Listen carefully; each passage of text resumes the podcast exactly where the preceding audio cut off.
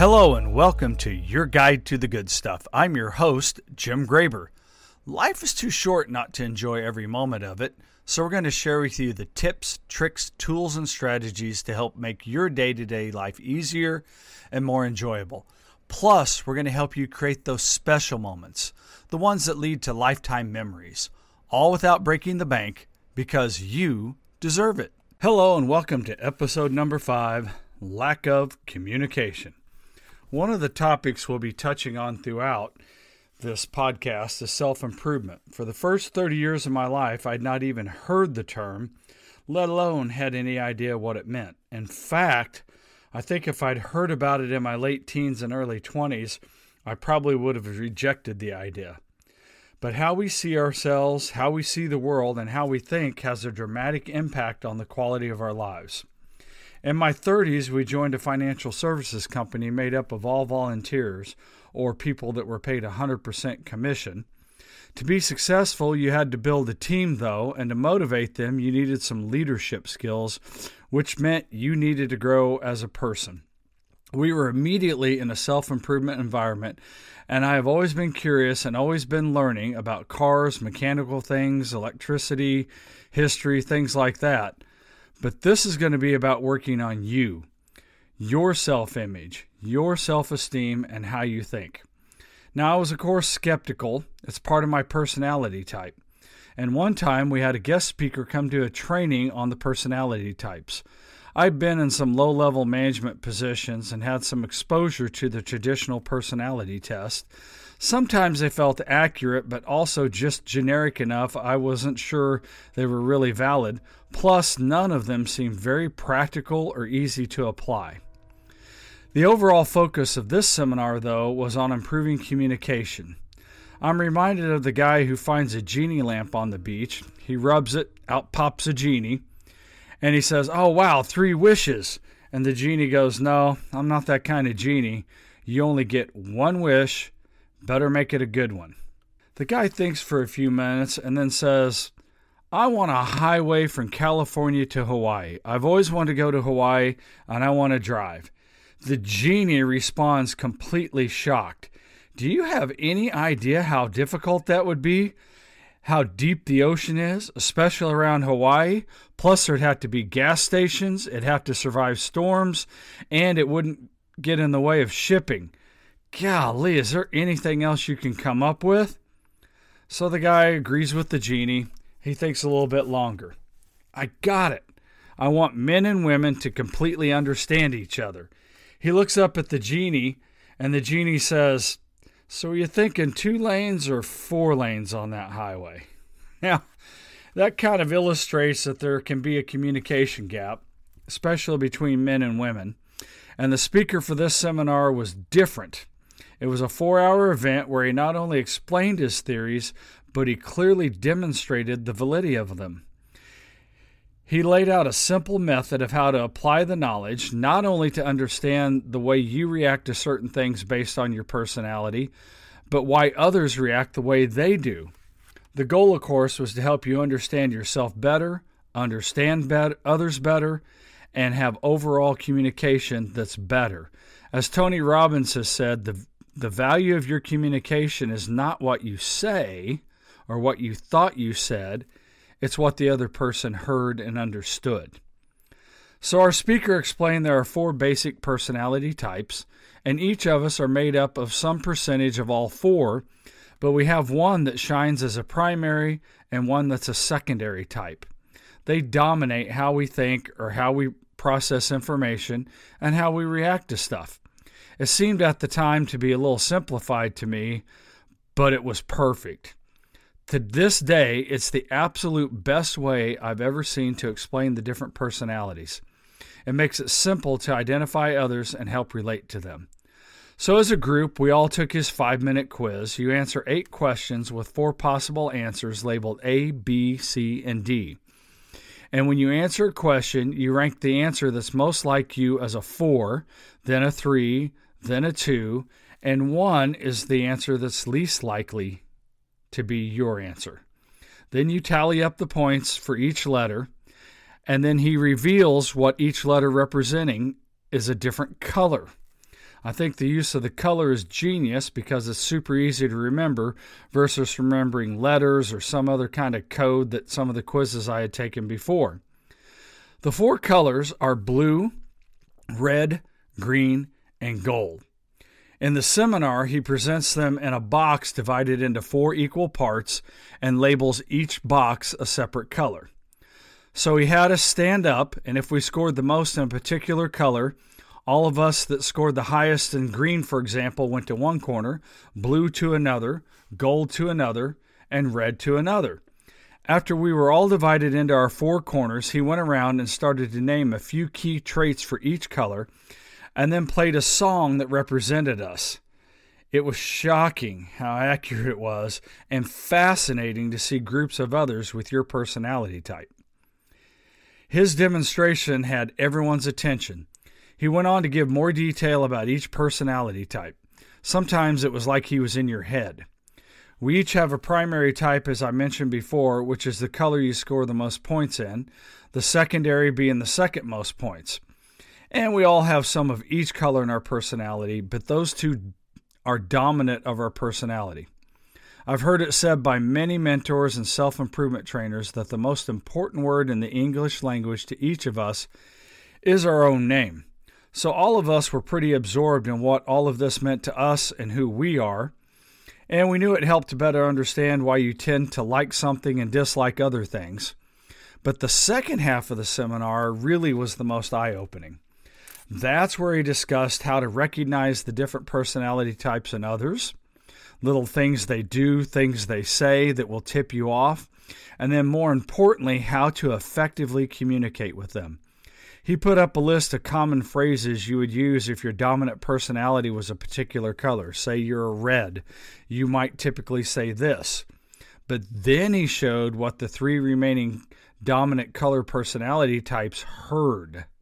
When it was a personality type different from yours saying something, you could easily identify with what was heard, but your color came up and you would be shocked at what the others heard. It was not at all what you thought you said. So it really opened your eyes up how important it is to understand the ber- different personality types for proper communication. So let me tell you what the four colors are and give you a brief idea of what they mean to help clarify all of this plus give you an idea how this can be used practically. We taught this to our kids when they were younger, and they've used this knowledge to their benefit their entire lives. I have to be reminded from time to time to think about it.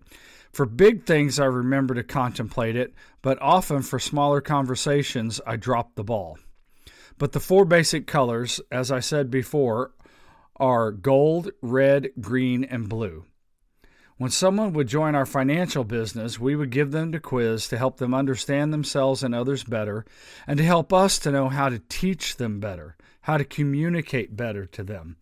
So I came up with a short story to explain the core differences in the color groups. So let's imagine I show up at your house Saturday morning in a tour bus, knock on the door, and when you answer it, I say, Hop on in, we're going to Phoenix.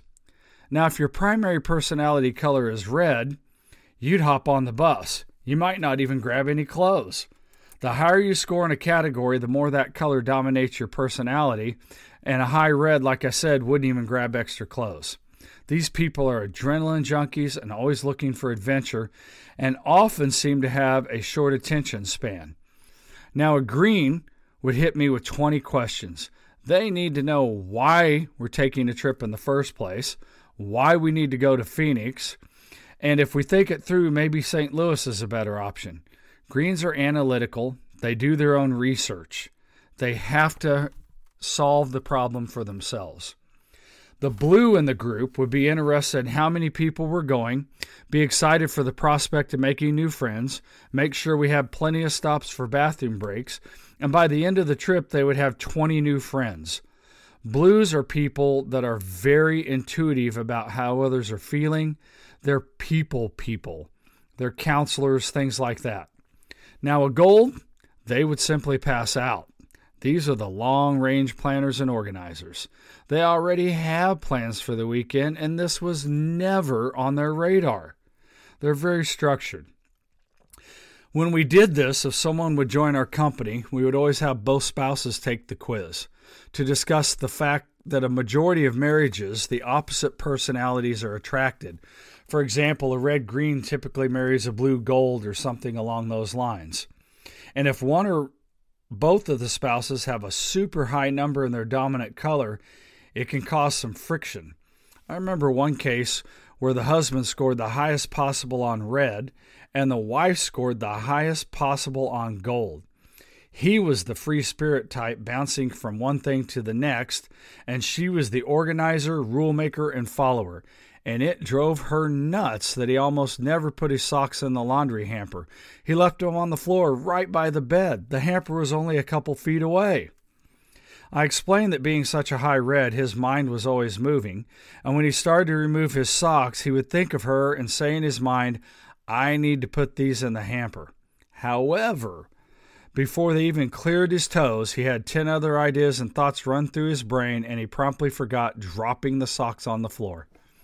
And when she would bring it up, he didn't even remember taking them off. To her, being the organized one, he was disrespecting her wishes. She was blown away to find his man- mind ran that way, and he readily admitted that that was pretty much the problem. And he was shocked at how much it offended her because of her need for order. I think it made a big difference in how they related to each other. Now, that was an extreme case, and I use it to make a point. Yes, it's true it actually happened, and it helped them understand each other better. Occasionally, you would run across a person who scored really high on red and really high on gold. And my first question would always be, How are the migraine headaches? They would look at me in amazement and ask how I knew they had migraines.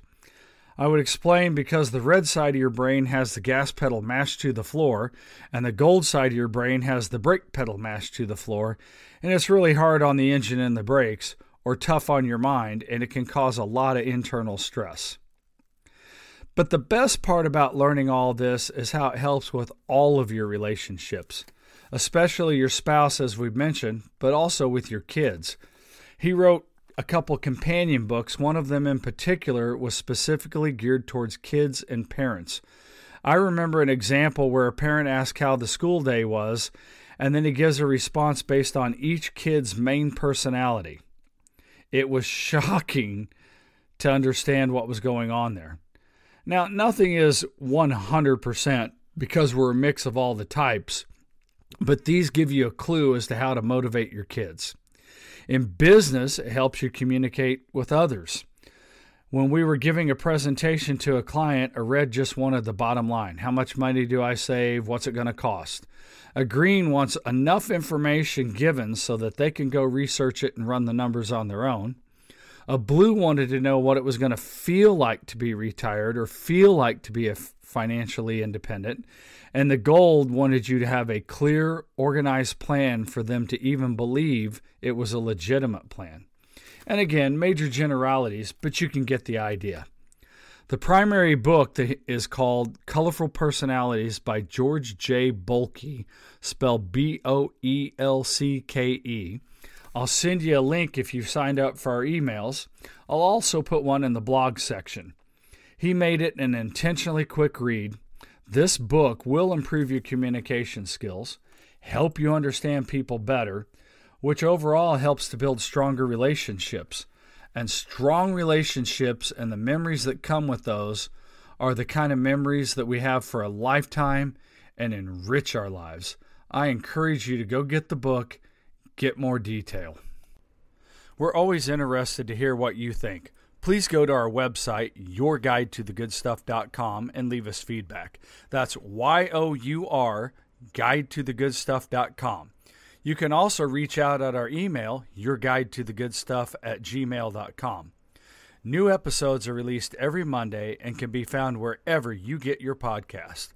As an added benefit, if you sign up for our email, you will receive a synopsis of what Monday's episode is about on the Sunday before Plus, you'll get any links we share and behind the scenes photos delivered to your email on the Monday after the episode is released. In the meantime, have a fantastic week, and as my friend would always say, arrivederci.